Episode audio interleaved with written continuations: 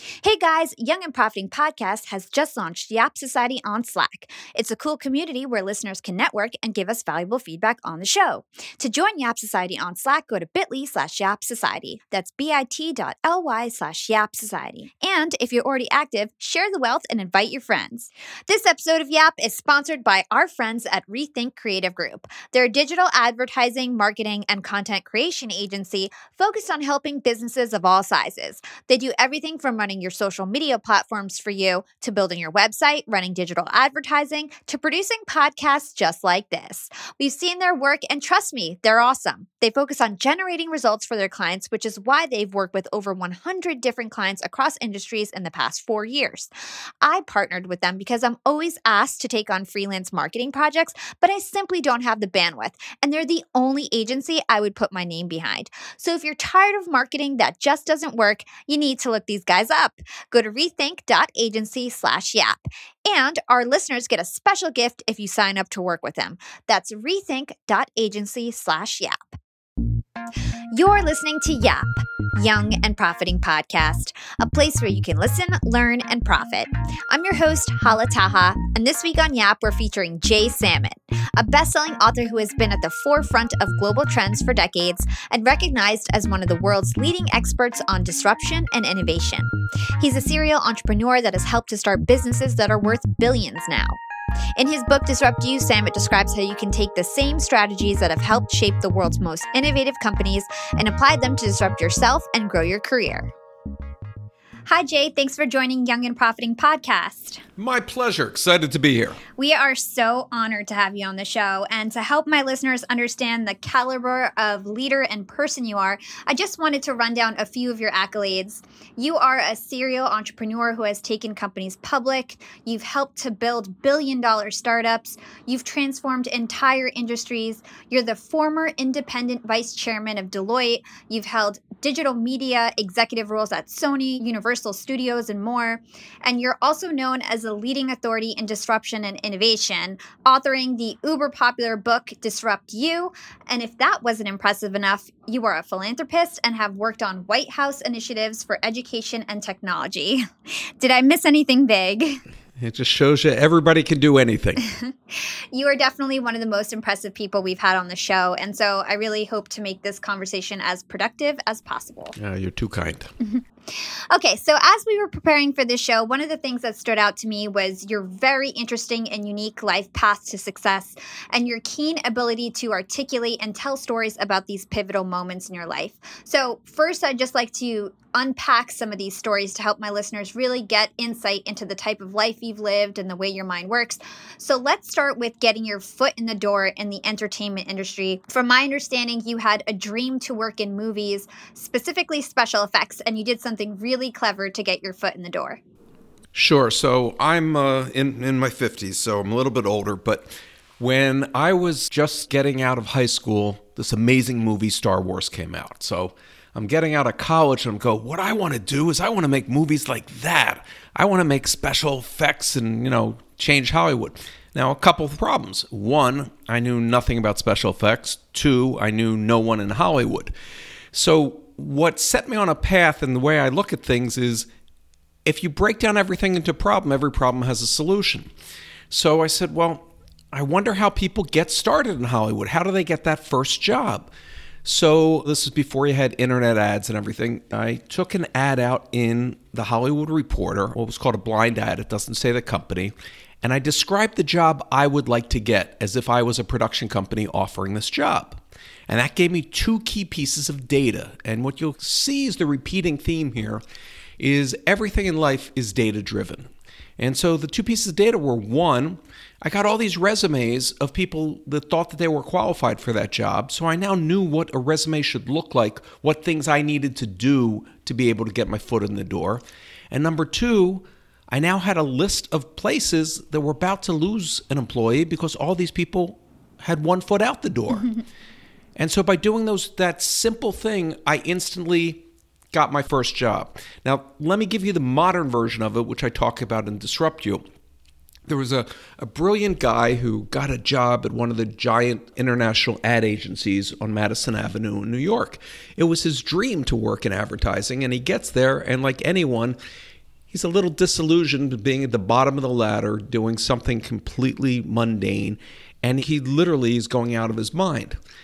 So he looks online and he Googles the names of some of the most famous creative directors at the tops of the big agencies, the Omnicoms of the world, and he sees that no one has bought their names as keywords. So for $9 in advertising, he knew the famous people would check their names to make sure there's nothing bad posted about them. And when they would check their names, it would say, Hey, I want to work for you with a link to his portfolio. Mm-hmm. Three of the five offered him a job, and he basically accelerated his career 20 years for a $9 investment. It's that easy.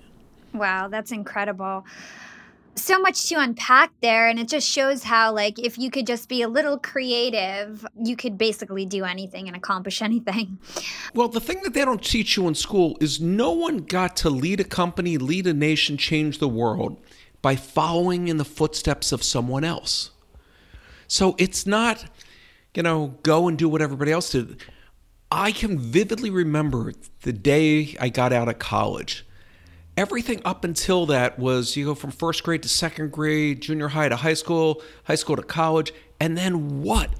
And then all of a sudden you go, oh my God, I'm not competing against these same people. I'm competing against everybody. Mm-hmm.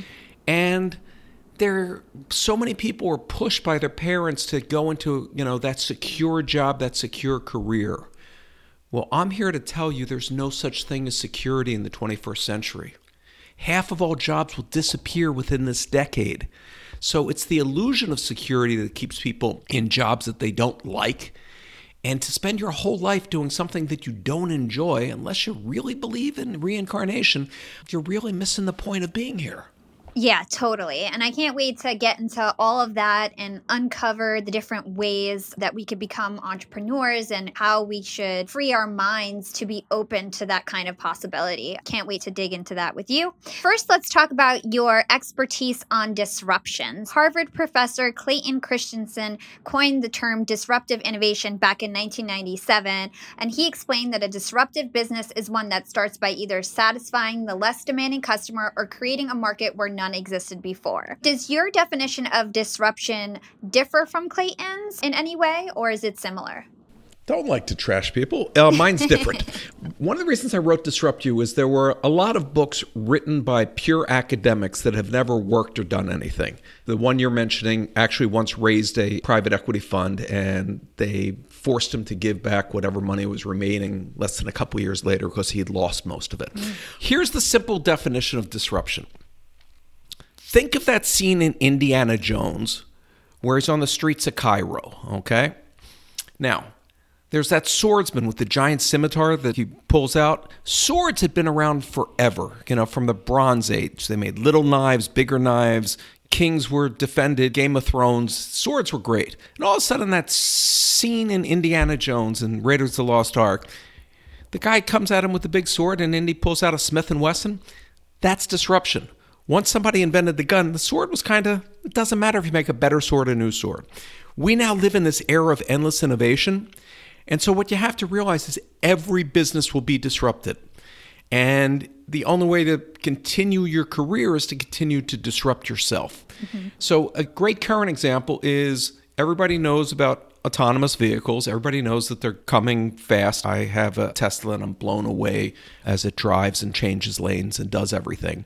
So, most people go, okay, so the auto industry is disrupted, but you have to look what else changes. Well, here's what else changes. In the US, the automobile insurance industry is a 220 billion industry. That goes away if there's no more drivers behind the wheel. It's not your fault if it's an accident. The car that you buy, Tesla will sell insurance. And so you start noticing the ripple effect of change. So you don't have to invent something new. You just have to see how it changes the world. Mm-hmm. That's my definition. Awesome. So essentially, disruptors don't have to discover something new, they just have to discover a practical use for that discovery, correct? And that took me 20 years of my career. I'd see these amazing things invented that companies spend millions and millions of dollars for, and whatever reason, it didn't hit the market that they were going for. And you could say, wow, but if I would take that same thing to solve this other problem, I don't have to invent all that. You know, we live on a time where there's so much technology. We have a supercomputer in our pocket mm-hmm. with us 24 7 that can reach 7 billion people. You're one click away from being a billionaire. It is that simple. And all you have to do is figure out that path. And the first step is to realize entrepreneurs don't sell something. Entrepreneurs aren't buying an apple for $1 and selling it for $2. An entrepreneur is solving a problem. If You solve a problem for a few friends, you're popular. Solve a problem for a million people, you're rich. Solve a problem for a billion people, you change the world. All of us have that ability today because we're so interconnected. So you're just like one nanosecond away from changing your future in the world. Yeah. You actually have a great story about taking technology from a failed business and then applying it in a new way to achieve massive success. You actually were the inventor of the airport kiosk. Could you just tell that story to our listeners? Because I think it really articulates how, with disruption, you don't have to actually be the inventor. Sure. So I was in my early 20s and one of the early people working with computers. And there was a new thing that came out called the lottery. States now had lotteries. And to go back in 1980s, ancient history, the way that the lottery tickets were sold was a little screen, one of those what you see in the movies, those green and white screens that just shows you the numbers. And and California was the next state to get the lotteries, and they wanted somebody to make a self-working kiosk that you could put your bill acceptor in and do all by yourself. And so the competition had this little green screen, and you type in the numbers, and that's it.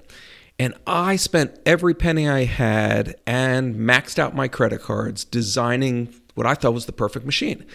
It had a color screen that did video. It spoke in eight languages. It had a motion detector when you walked by it in a supermarket. Go, Psst, what would you do with a million dollars? Or whatever you wanted to say. it was so much head and shoulders above the competition. And when you're young and starting out, you're cocky and think you know everything. That I knew I was going to win this multi million dollar contract and life would be sweet and everything. And I go up to Sacramento. What I didn't find out till later because the FBI had a secret videotape, was somebody was making a decision. A state senator named Alan Robbins was taking a briefcase with $50,000 cash in it from my competition and was awarded the contract. Now, I don't know this on the day. I find this out later. He goes to prison. My competition, by the way, got to keep the contract, even though they bribed for it. But that day, I lost. I'm not getting it. And I fly back to Los Angeles, and I am not only dejected, I don't actually have a working credit card at that point because I maxed them out, and I didn't have enough cash to take a cab. And I'm trying to figure out how to get back from the airport. And at the airport, they used to have these nice retired people, little old men and ladies who would sit you and tell you different stuff. But by the time I got to the airport, those desks had been closed, the information desks. So now I have no clue. And then it dawns on me LAX has 50 million visitors a year. Not all of them speak English. Not all of them come when the volunteers are there. How do people figure out how to get from point A to point B, how to get a cab? This is before Uber and everything. Mm-hmm. And then I realized my kiosk would be perfect for this. So from that failure, I didn't give up. I just looked at how to solve another problem. And so, so many businesses are pivots. There were three guys that had a great idea when 10 years ago computer dating was already popular, but broadband had come out. So now you could use video and people could have video on a computer. Mm-hmm. So they said, wait a second, let's make a dating site. Instead of still pictures, we'll put videos. And it was called Tune In Hookup. So they, they're going to make a fortune. They go, oh my God, now you can see a person's personality, hear their voice. So much more of chemistry is a video than a still picture. And they put this site up. They do a brilliant job and they had one problem. They didn't realize what do you do if nothing but losers show up? they had the worst videos. The first video on the site was a guy standing in front of the elephant cage at the zoo talking about why you should go out with them. So tune in and hook up was a dismal failure. But they looked at the data. You'll hear me say this again and again. And the data showed them something they didn't expect in their business plan. Yes, no woman wanted to date these people, but she absolutely wanted to show every one of her friends how bad the pickings were.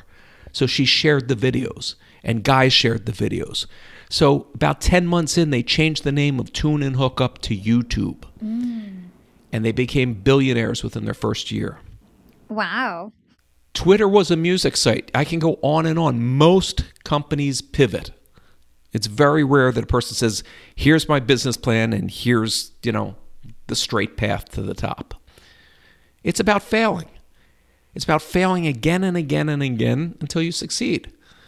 So it's about believing in yourself. If you think you can or you think you can't, you're right. That's what Henry Ford said, and it is so true. Definitely. From your reading material, I understand now that true innovation really comes from looking at problems differently. And you have an exercise that helps your students get into a disruptor's mindset where you tell them to write three problems they face each day, and it helps them look at problems differently and get ideas for innovation. I'd really like my listeners to try this at home. So, could you explain how to do this exercise? Sure. So, yeah, so one of the things that I've done for the past decade for fun is I teach a class at the largest engineering school in the US on how to create a high tech startup. Uh, the best student project was two students that did $150 million their first year. So, this process works.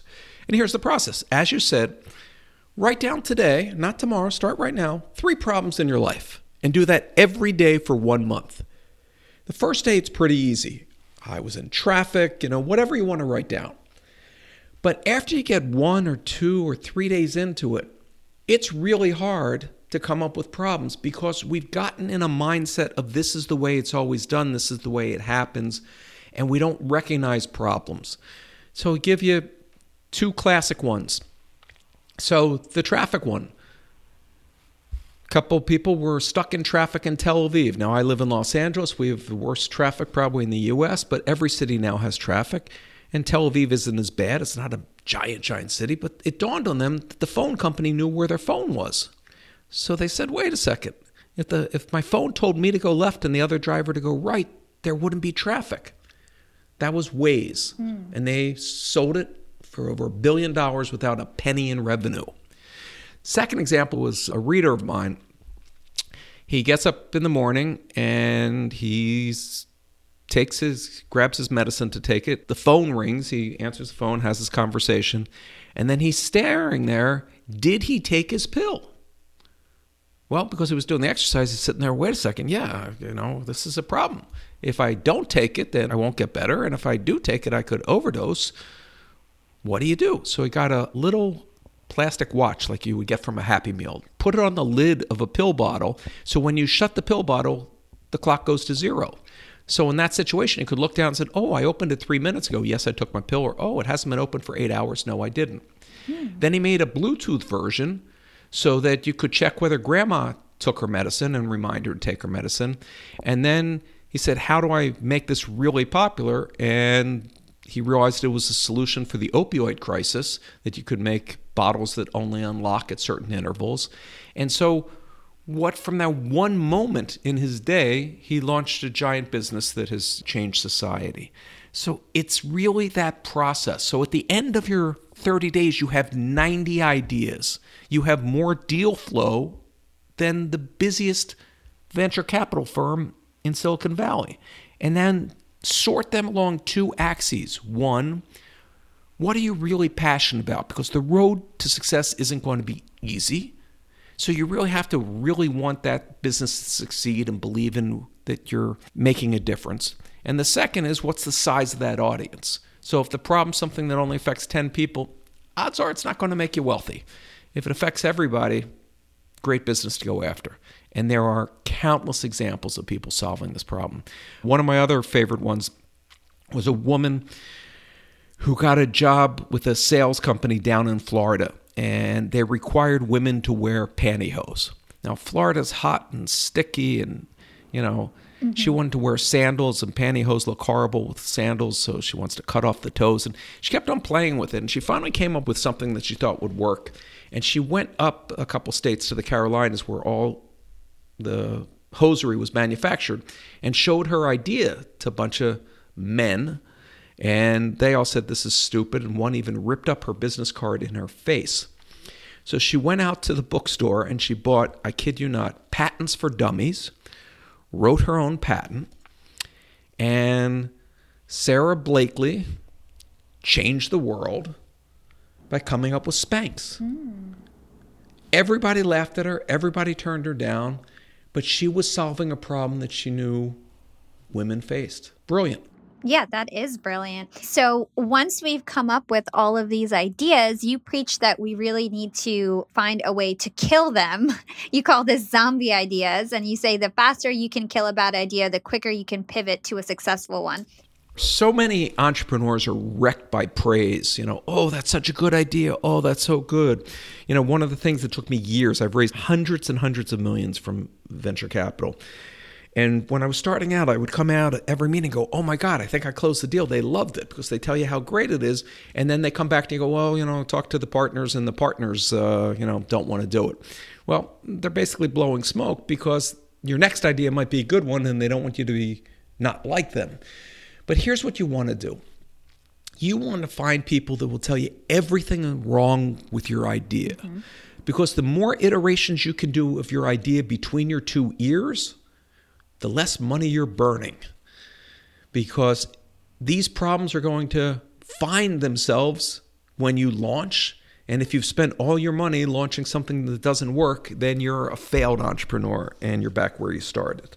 So when I meet with entrepreneurs, when I look at them, you know, you could call it cruel. I'm sitting there telling them every reason why I think it'll fail. And unless you can come up with answers for each of those reasons, you're going to fail. And so once you can make that bulletproof thing that cannot be killed, that zombie idea, now go out to raise money and you'll see how quickly that process is. Got it.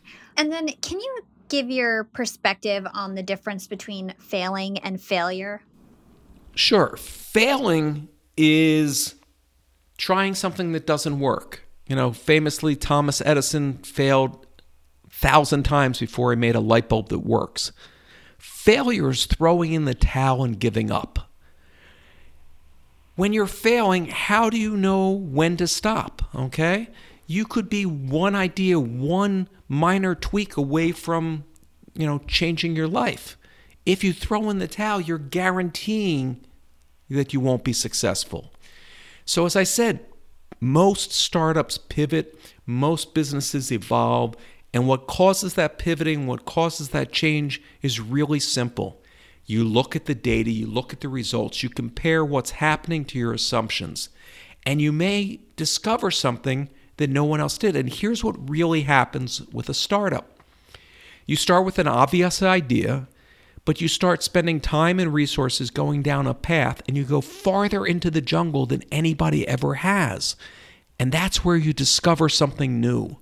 And that's what makes a successful business because you now have a competitive advantage that no multi billion dollar corporation has. You have new information and new data that only you know. And the only competitive advantage in the 21st century is being able to respond to data from your target audience faster than your competition. And big companies are not competing with you. Most aren't really trying to innovate. They're trying to fight last year's battle again and again. I was a very senior global officer at Sony. Sony thought all their competition was other Japanese electronics manufacturers. They didn't see Apple as competition until it was too late. Mm. Yeah, that's so interesting. Staying on this topic of companies kind of providing value and being successful and not getting disrupted, you have a concept called value chain innovation and you talk about how businesses and products basically need to be understood as a sum of their value adding links. Can you tell us about value chain innovation and can you give an example of a business that optimizes it well and one that does it poorly? Sure. So when you look at where value is created, there's two things that you have to think of with starting your business or your idea. One is value creation, okay? So you've created a new product that does something. The second part of that is value capture. Napster came with the idea of people could share songs and steal songs. Changed the world, but it didn't put any of that released value into their pocket, so it didn't make a successful business. So you have to figure that out. So value creation can take place in any of the steps of business. It can take place in R&D, it can take place in marketing, in sales, in research. So, really, if you look at each stage and in Disrupt You, I give examples of how in each of these stages you can just focus on that one part because the part of the business that you really want to control is the part that's going to capture the value. And so in different businesses, different stuff. So conversely, you can then look at where businesses lose value. So a great example, I mean, absolutely so brilliant, is the most common business that people start. Do you know what the most common business people start is in the US? No. a restaurant. Okay. Okay. And typically somebody goes, Oh, I've got a barbecue recipe. I'm going to make a fortune. Well, if you really look at why restaurants succeed or fail, one of the least important things is really the secret sauce and herbs and spices. It, it has nothing to do with that. Number one reason restaurants fail is they have too many items on their menu, mm-hmm. which means too many products. And if nobody buys the fish, there goes your profits. So this guy sat down and said, okay, I'm going to solve that problem by only offering three items on my menu. That's it. Second reason restaurants fail is people all eat at the same time of day, which means if a, one person sits down at a table for four at lunch, you can't monetize those other three seats. So you're actually losing money. So, second rule that this guy said is okay, I'm going to only seat full tables and require people to sit with strangers. And since I'm only seating full tables, people are going to have to wait at the bar until a table is available, and you make more money on alcohol than food. So he has these three data points that he's going to work on. It sounds absolutely like the worst idea. I'm going to have to have a restaurant with only three f- types of food, and you're going to have to sit with strangers. Who would do that? And for nearly 50 years now, Benny Benihana's has been making a fortune. Mm-hmm. He didn't set out to say, I want to make a Japanese teppanyaki house. He set out and said, Why do restaurants fail? He started by solving a problem. And that's every successful business that you see today. You know, Uber solved an amazing problem. If anybody that ever visited New York City, is an example, cabs are great, except when you need one in the rain or snow or cold, you can't get one. And then you get into one, and odds are you don't speak the same language as the driver.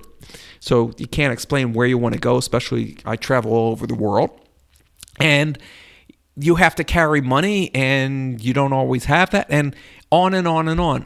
Uber solved all that.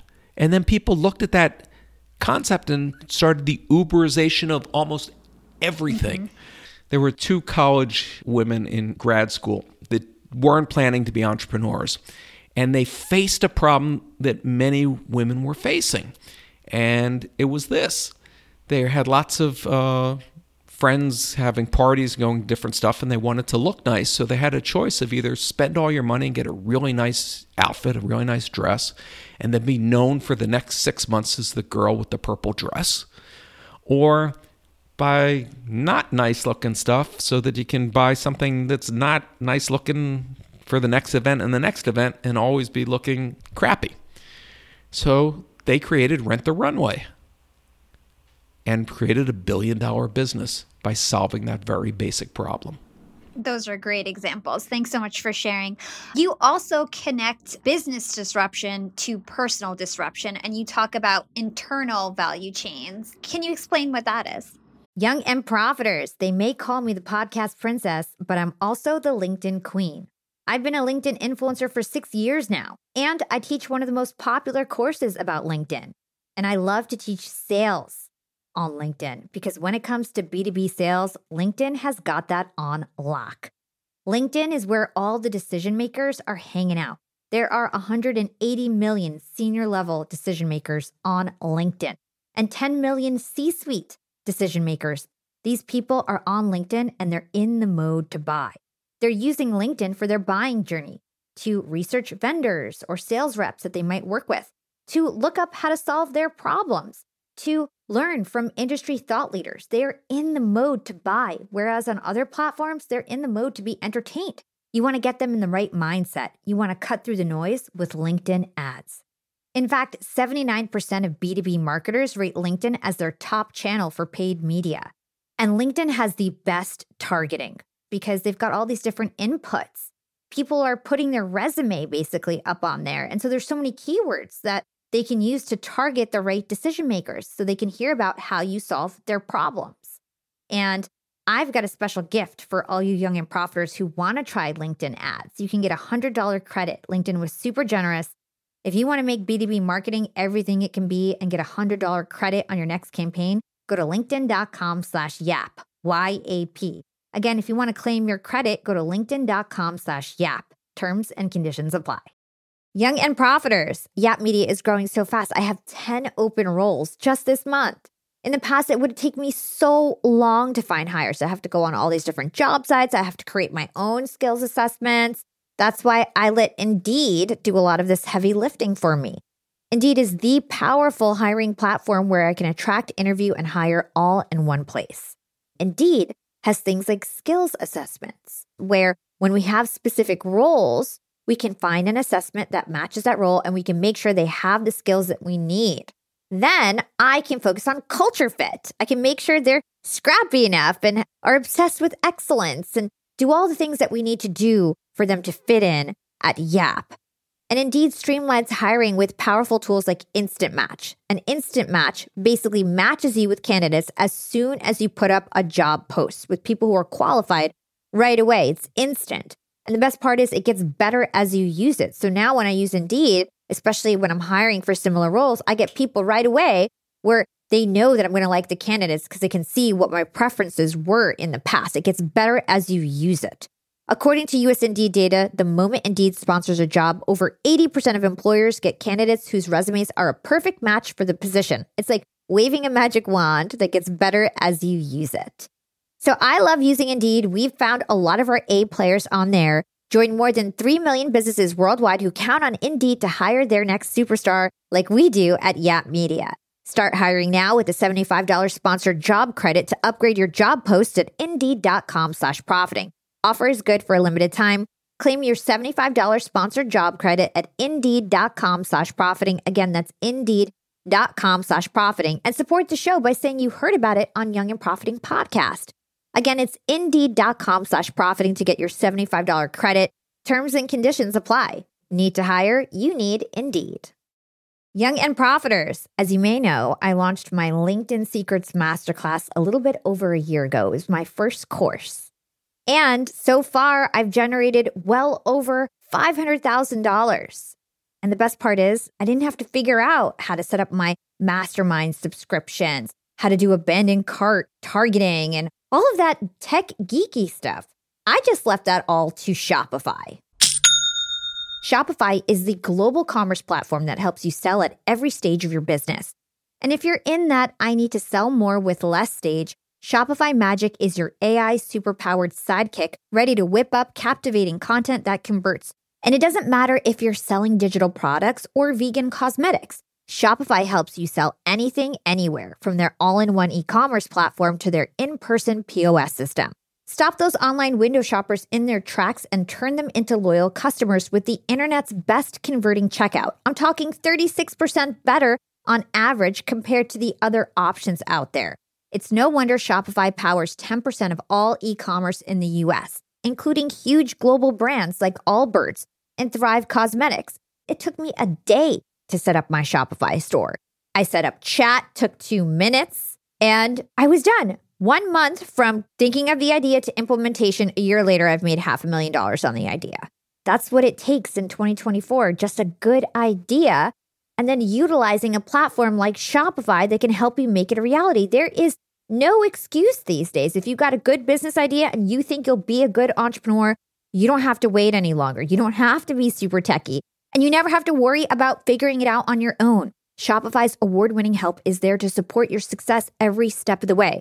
Sign up for a $1 per month trial period at shopify.com slash profiting. That's all lowercase. Go to shopify.com slash profiting now to grow your business no matter what stage you're in. Shopify.com slash profiting. Yeah, so that's probably what separates Disrupt You from every book out there is – Really, disruption is like plastic surgery, except you're the one holding the scalpel. All disruption has to start internally because If you can change something that you thought was malleable about your personality, about your soul, if you can change that, you'll realize everything else to change in the world is easy. So, in my personal case, I'm dyslexic. I was taught in school that that means I'm stupid. And I internalized that. And when you look today and you see that one third of all business owners are dyslexic, that, you know, Edison and Disney and Steve Jobs, et cetera, et cetera, were all dyslexic, you realize it just means that you think different and it wasn't a negative. Mm-hmm. So if you can change that one belief, you know, many people go, Well, I'm not good at math. Why do you believe that? Because in third grade you failed a multiplication test that you could ace today?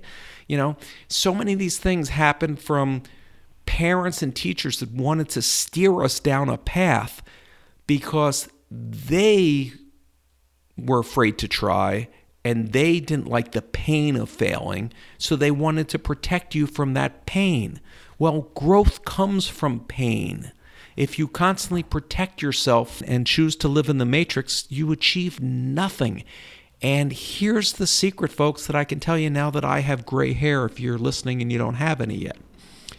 Go talk to your grandparents, go visit a senior home, and you will find out that the biggest regrets that old people have, the biggest regrets you'll have at the end of your life, aren't the things that you tried and failed at, but the things that you failed to try.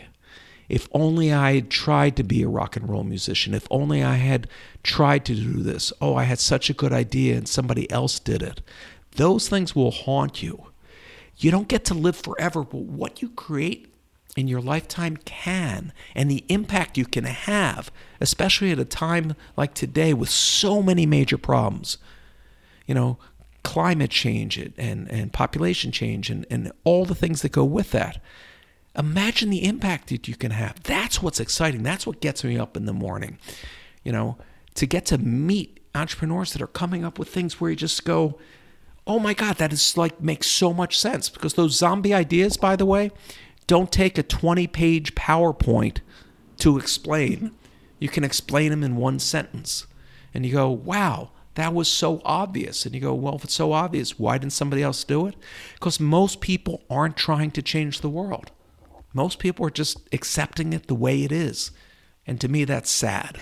Yeah. So if we were told when we were growing up that, for example, we're not smart enough, or we're never going to be rich, or we're not fast or productive, how do we disrupt ourselves and retrain our brains to view the world differently? Well, start doing that which you were told you can't do. One of the most common things is people are afraid of public speaking. You know, it's said that most people, given the choice of giving a eulogy at a funeral or being in the casket, would rather be in the casket. So if you're really afraid, if you say, I can't public speak, I can't do that, well, go start doing it. You know, volunteer, get on panels at conferences, go anything. By the way, it's the best way to market yourself and create your brand. So in Disrupt You, I walk you through the steps of breaking down that internal value chain of what is your personal R&D, what is your personal marketing, what are the tricks and steps that others have used so that you can shorten your path to success. And the second you realize that you can change, it's amazing. So, the other example in my life being completely transparent is my mom, if she listens to this, she hates when I tell the story. my mom wanted me out of the house early. So she forged on my birth certificate, changed my age. So I went to school a year younger than everybody else, which doesn't sound like much. But when you're a little boy and all the other boys are older, that means you were the worst one at sports guaranteed from day one which means you hate everything having to do with sports. You have no interest in sports. You don't watch any sports. You don't play any sports. Sports were just a place for you to be humiliated and feel like a loser. Fast forward, I'm 40 years old. I'm deliberately looking at what can I disrupt in my thinking about myself. And I realize I'm not that four year old kid competing against six year old kids on the schoolyard. I could do whatever I want. And it, coincidentally, I happen to have a, a member of the U.S. Olympic team working at my company. So I asked him, what are a bunch of exercises? Because I had a note out of PE by the time I got to high school. I hated it.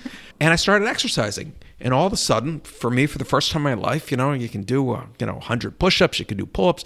I had muscles, and I go, wow, you can make this. I don't have to be that scrawny little kid. And then I tried to figure out, well, what can I do with this? And being the weird person I am, I said, you know, I always wanted to be a trapeze artist, so I'm going to go and take lessons and learn how to fly through the air. That's great. You can do anything. Another common excuse is people thinking that they don't have resources to be successful, whether that's money or contacts. What do you have to say about that? Bullshit. that is the entrepreneur's version of the dog ate my homework. That annoys me so much. Oh, I had such a good startup, but we ran out of money. Really, if it was such a good startup, you wouldn't have run out of money. There is no gatekeeper separating you from money. There is crowdfunding, there is private equity, there is VCs, there is initial coin offerings. There are a million ways to get funding today. Now, is there somebody standing on a street corner handing out million dollar bills? No. Do you have to learn what is the process and where do I go and who do I have to talk to? Yes, but think of it the other way. VCs, venture capital firms, go out of business if they can't find entrepreneurs to invest in. Private equity goes out of business if it can't find businesses to invest in. There are millions of people whose job is to give you money, on top of which I talk about in my favorite chapter in the book, OPM, Other People's Money. There are companies that will give you millions of dollars, and I've done this time and time again, tens of millions of dollars, that don't want any equity in your business and don't want to be paid back any of that cash. And you go, well, what do they want? Well, it turns out that your business that you're starting is gone for a specific audience. You're making a product for teens, you're making for women, you're making for senior citizens, whatever it is. Well, it turns out there's tons of companies that are not competitive to you that also want that same audience. Mm. And what you're giving them is an idea of how to reach that audience that they didn't have. And so that's marketing spend, and they'd be happy to do it. And I'll give you a great example that'll do as quickly as possible. When I was at Sony, iTunes had just come out, and the iPod was killing the Walkman, and we had to launch a competing service. And Apple was spending $100 million a year on advertising, and I had an advertising budget of zero. So I go, Well, I guess I'm doomed to failure. No. I said, Okay, how do I get someone else to give me their money to launch my competitor to iTunes, my digital download service? And so I looked at who's in trouble what businesses were failing. There were two right then. Spurlock had had the movie Super Size Me, where he ate McDonald's for 30 days and nearly died. So McDonald's sales went down for the first time in their 40 year history. I said, okay, McDonald's has problems. And the biggest airline in the US, United Airlines, was in bankruptcy. I go, they have problems. So now all that I have to do is figure out how do I solve McDonald's and United's problems with my music download service, and they'll give me money. And you go, well, how do you connect those dots and make a long story short? With McDonald's, pitched them, buy a Big Mac, get a free track. So you got a free song, you got a free code song with every burger that you bought. And McDonald's spent tens of millions of dollars of TV advertising where every customer was driven to my store to get their free mm. song. And then they'd signed up and they could buy other stuff. And United Airlines had tons of people that weren't flying anymore because they were worried about the bankruptcy, but they had enough frequent flyer miles to make like nine round trips to Pluto. So I said, okay, you can now spend your frequent flyer miles at my store. And now United let us throw a concert at 35,000 feet in a plane. They played that video on every flight, and millions and millions of their customers suddenly became my customers. I spent zero dollars and zero cents to launch that wow. business. I've done that with crowdfunding for commercial real estate. I said, well, okay, no one cares. That's a complicated concept. How do you get anybody to care about? And and I said, okay, where can I find hundreds of journalists that have nothing to write about? And it turns out that was the first year that Coachella went from one weekend to two weekends. So I go, okay, so there's 600 journalists that had a bunch of stuff to do one weekend, sit in Palm Springs with nothing to do for five days, and another weekend. So I went to Hard Rock Hotel and I said, we're going to crowd fund your remodel. And they go, we don't need a remodel. I go, you need a remodel. Here's a free million dollars. What would you do with it? And suddenly everybody writes about it, launches the business, and the business gets millions and millions of customers. Wow, that's incredible. Such good examples there. Just switching gears a bit, something else that you talk about is visioning. Why do you think visioning is so crucial when we have our next business idea? And what are your tips to do it effectively? So, I hope by hearing my examples and how I think that you can pretty much tell I'm not some hippy dippy, you know, mystic, okay? I'm very practical. But here's one of the things that I, in writing Disrupt You, I looked at all the research, and it turns out that that expression, the power of positive thinking, is absolutely true. When you are in a positive mind frame, when you, you know, I start each day with two affirmations today can be better than yesterday, and I have the power to make it so. And just by looking in the mirror and saying that, as silly as that sounds, here's what happens physiologically it lights up the synaptic nerves in your brain and you release dopamine. So you actually are doing the same thing as if you were using drugs. And it puts you in a positive state of mind. Well, when you're in a positive state of mind, you're more likable. You'll have a better love life. You'll close more sales. You're seen as more intelligent. It goes on and on. Conversely, when you're in that negative funk, you can't see opportunity. We all work with that person that comes in every day with a cloud over them. You know, oh, this is wrong, this is wrong. They're never going to get out of their own way. So you have to start with picturing that end state, picture that goal. Arnold Schwarzenegger, you know, before he became Mr. Universe, he pictured himself up on that stage most Olympiads picture themselves on the platform with that medal going around their neck. They see it, they visualize it. It it it sets in their mind. And then you can take that vision, whatever that is, and work backwards from that. I want to be a doctor. Okay, well, that pretty much means I guess I have to get to med school. And how do I get to med school? And you work backwards those steps. You don't have to know every step in the journey to start the journey. You just have to know where you're heading.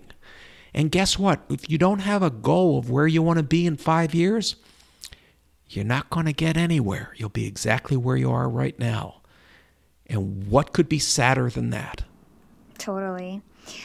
Something that we didn't touch on yet that I just want to give some insight to my listeners is the fact that you started a business at one point, I think for your special effects, where you started a business, but you weren't even the CEO. You gave yourself like a low position.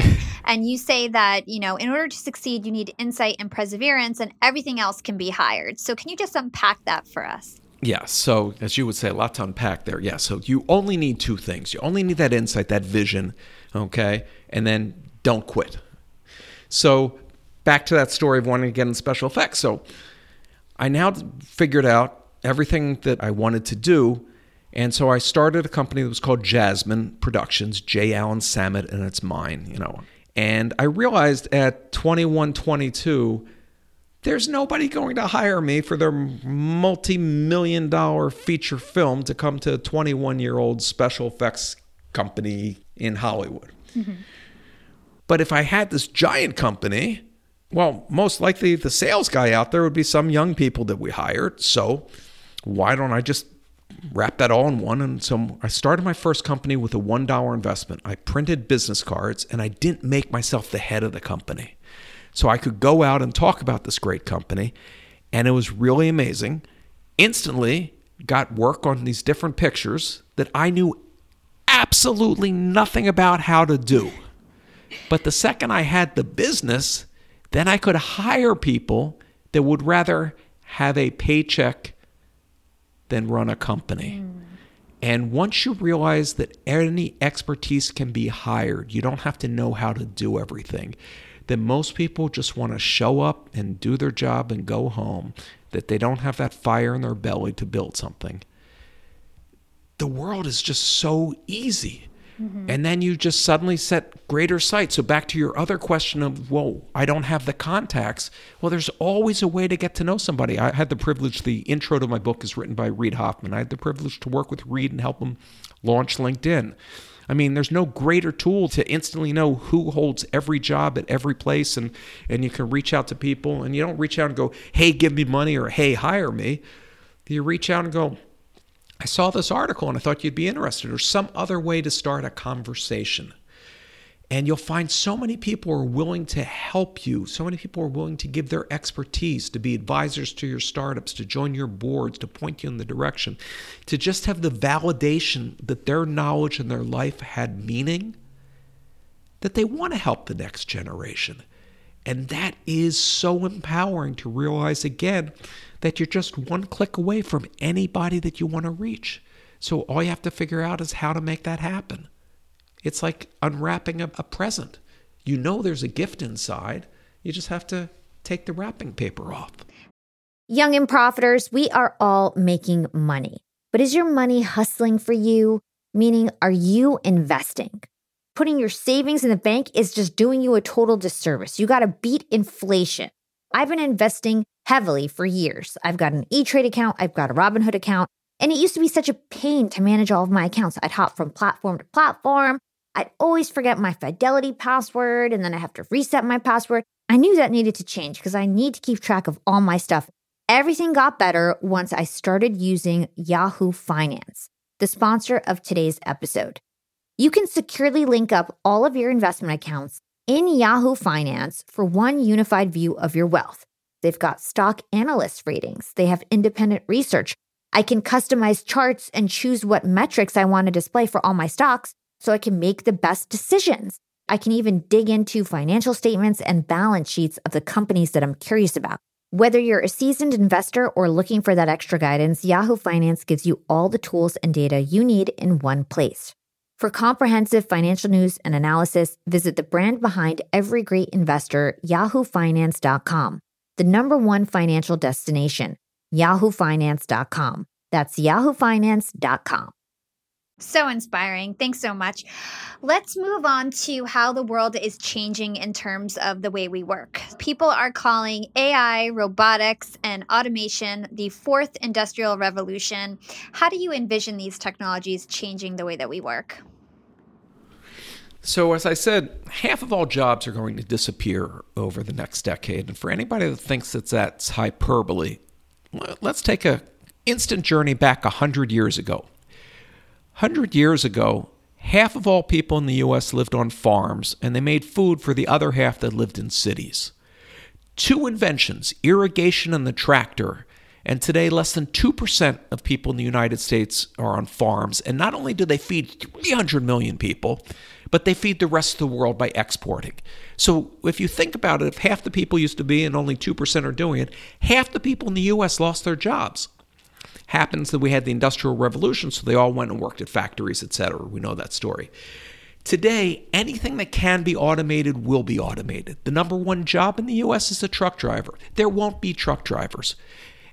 Amazon's now taken it where they have a robot that can load and unload trucks amazon has robots that move stuff around the parking we have drones that will deliver self-driving cars we have self-driving freighters that take stuff across the oceans that are unloaded by robotic cranes that go and load into self driving trucks that take it to stores and distribution centers. So those jobs are going. AI, on the other hand, is taking anything that's basically knowledge based and can do it better.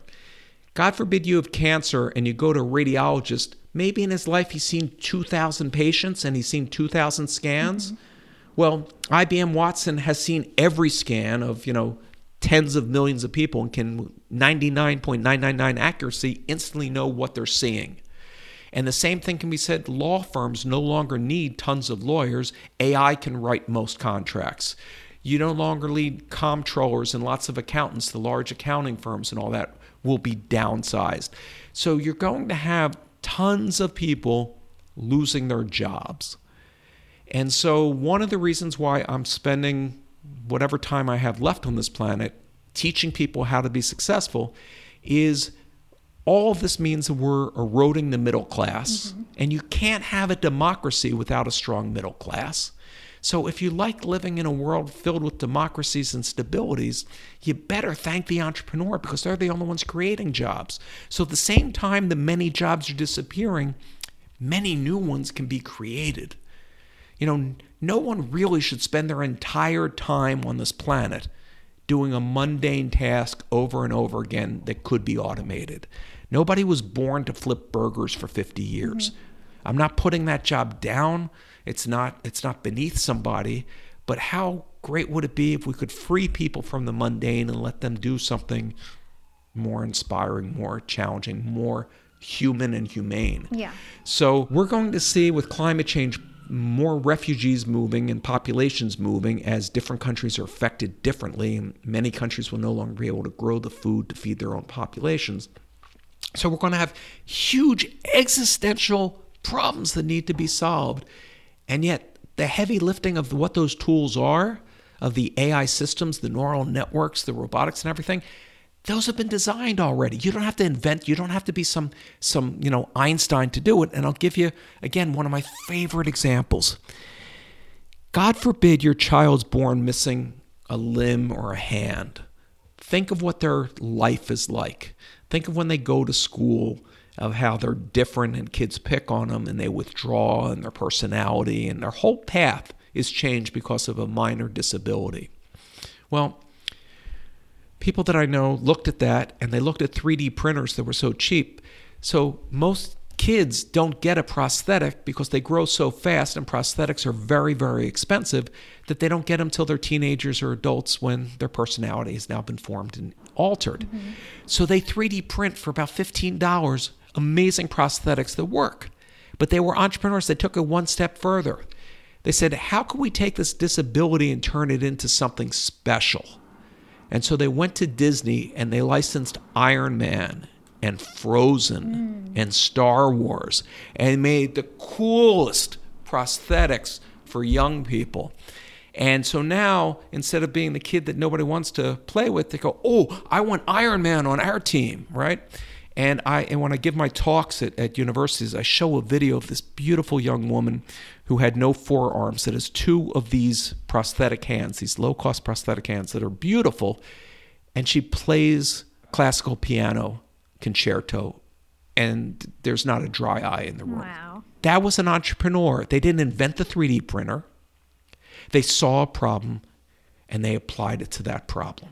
That's so inspiring. Let's go back to the fact that you said that the middle class is inevitably going to shrink as these technologies come on board and jobs are going to stop being available for people. And essentially people are going to need to be reskilled right? So what are the types of skills that you think that people are going to have to take on in order to have job security in the future? Okay. So I think we can all agree whether you like it or not, your career will be disrupted. And it doesn't matter what stage you are. There's tons of people that were like, oh, I work for this big company. I work for Kodak. I'm going to work there forever. And it disappears. Or I work with this retail chain. You know, it's been the, the retail tsunami as, as tens of thousands of chains just closed. So, how do you protect yourself? So, disruption isn't about what happens to you, it's about how you respond to what happens to you. Number one, going to college for four years, which I think is important, it's not for everybody, but that's not going to arm you for the rest of your life with knowledge. Nothing makes me madder than the following statistic the majority of college graduates in the United States never read another book. Let that sink in for a second. You spend more on a mocha, hata, latte, whatever, than you do on books each week. You have to commit to lifelong learning. The world is changing. No one's going to employ you, work with you, unless your skills are the best that they can find and your knowledge is current. I'm in my 50s. If you came to me and I was a doctor and I told you I haven't learned anything since medical school 30 years ago, you'd run out of the office even if you were sick and dying. Mm-hmm. Okay? That's what you have to look at with your career you are going to be constantly evolving. You're not going to have one job, one career. You're going to do many things and you're going to have to constantly learn. Number two, if you're not going to be at one job for 40 years and getting that gold watch, that means you're going to always be in the market to a new job and a new skill in a changing world, which means you have to learn how to market yourself. You have to become the brand of one and personal branding through social media, through LinkedIn, through Instagram, through so many tools. We see all these people that became influencers and then actually became businesses. You know, Kylie Jenner is the youngest self made billionaire. And it's not because she was a Kardashian, it's not because she's beautiful. There's other people that are beautiful, there's other people that are famous. She took that and turned it into a business. Mm-hmm. So, how do you become a brand of one? How do you find and build your tribe, whether it's locally or internationally? It is so easy to find that. And so, if you start looking at your life as being in permanent beta, then it's a fun challenge and a fun game. And it also means you never have to get bored. So I'll pre guess a question, which is how do you know when to leave your job? Mm-hmm. If you're at a job where you're learning, where you're growing, where there is more skills that you can pick up, stay there and absorb it. Think of it that you're going to grad school, but somebody's paying you to attend it, okay? If, on the other hand, you're at a job where you are an automaton, where you're just doing the same rote, mundane thing over and over again, and there's no chance for you to change that, it's time for you to move on. So plan your exit, plan what you want to do next, figure out what those skills are and what's driving you. Where is that goal? Where do you want to be five years from now? Where do you want to be 10 years from now?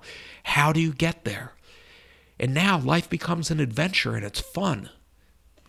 Awesome. Well, this was incredible. Honestly, you went through so many gems for our listeners. I'm sure everyone's going to have to listen to this two or three times to get everything out of it. Before we go, where can our listeners learn more about you? And maybe you could just talk about your workbook that you have that I think would be a great asset for everyone to get their hands on. Sure. So it's easy to find Jay Samit. You can Follow me anywhere on social media and Google all that. But jaysamit.com, J A Y S A M I T, is my website. I post articles, daily motivation, all that. But I also have on there a companion workbook to disrupt you that's free. It's a 40 page workbook to ask you questions to, to push you along in your self disruption so you can get the most out of the book and really focus. And again, my goal in doing this wasn't to help me, it's to pay it forward. So if I can help ease you in that journey to success, then, you know, that's that's why I'm doing this. Thanks so much, Jay. It was a pleasure having you on. It's my pleasure to be here. Thanks for having me. Thanks for listening to Young and Profiting Podcast. If you enjoyed this episode, don't forget to write us a review on Apple Podcasts or wherever you listen to the show.